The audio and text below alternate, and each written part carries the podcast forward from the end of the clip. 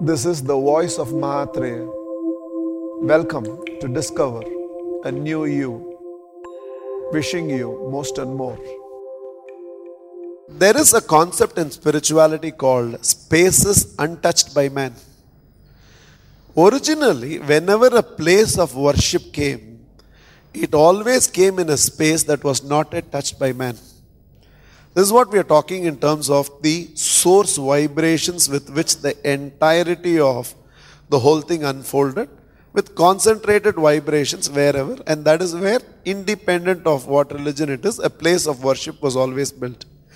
That is why you'll find even now ashrams, monasteries, or people of great spiritual significance, they would not take a space preoccupied by people and demolish that structure and rebuild something of sanctity there. They'll never do that.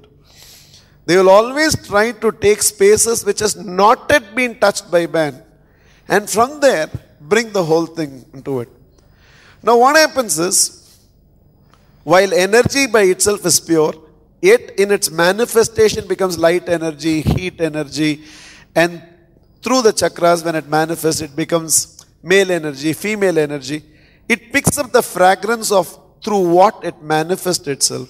Similarly, vibrations by itself gets contaminated or enhanced by the quality of thoughts that man spreads itself in those spaces.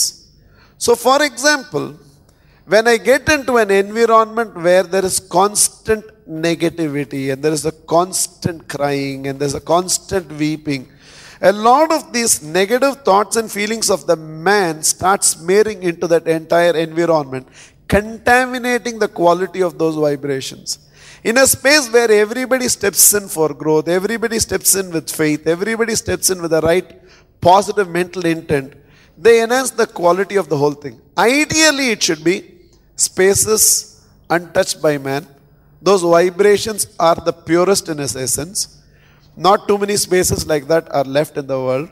So, what is the second alternative? Spaces that have been touched by man, but by a man of an evolved spiritual origin. So, when you all continue to go to a Matru Mandir, or when you go to a Ramana ashram, or when you want to visit an Osho commune, though the masters in form do not exist there, but you know these are places where they had breathed.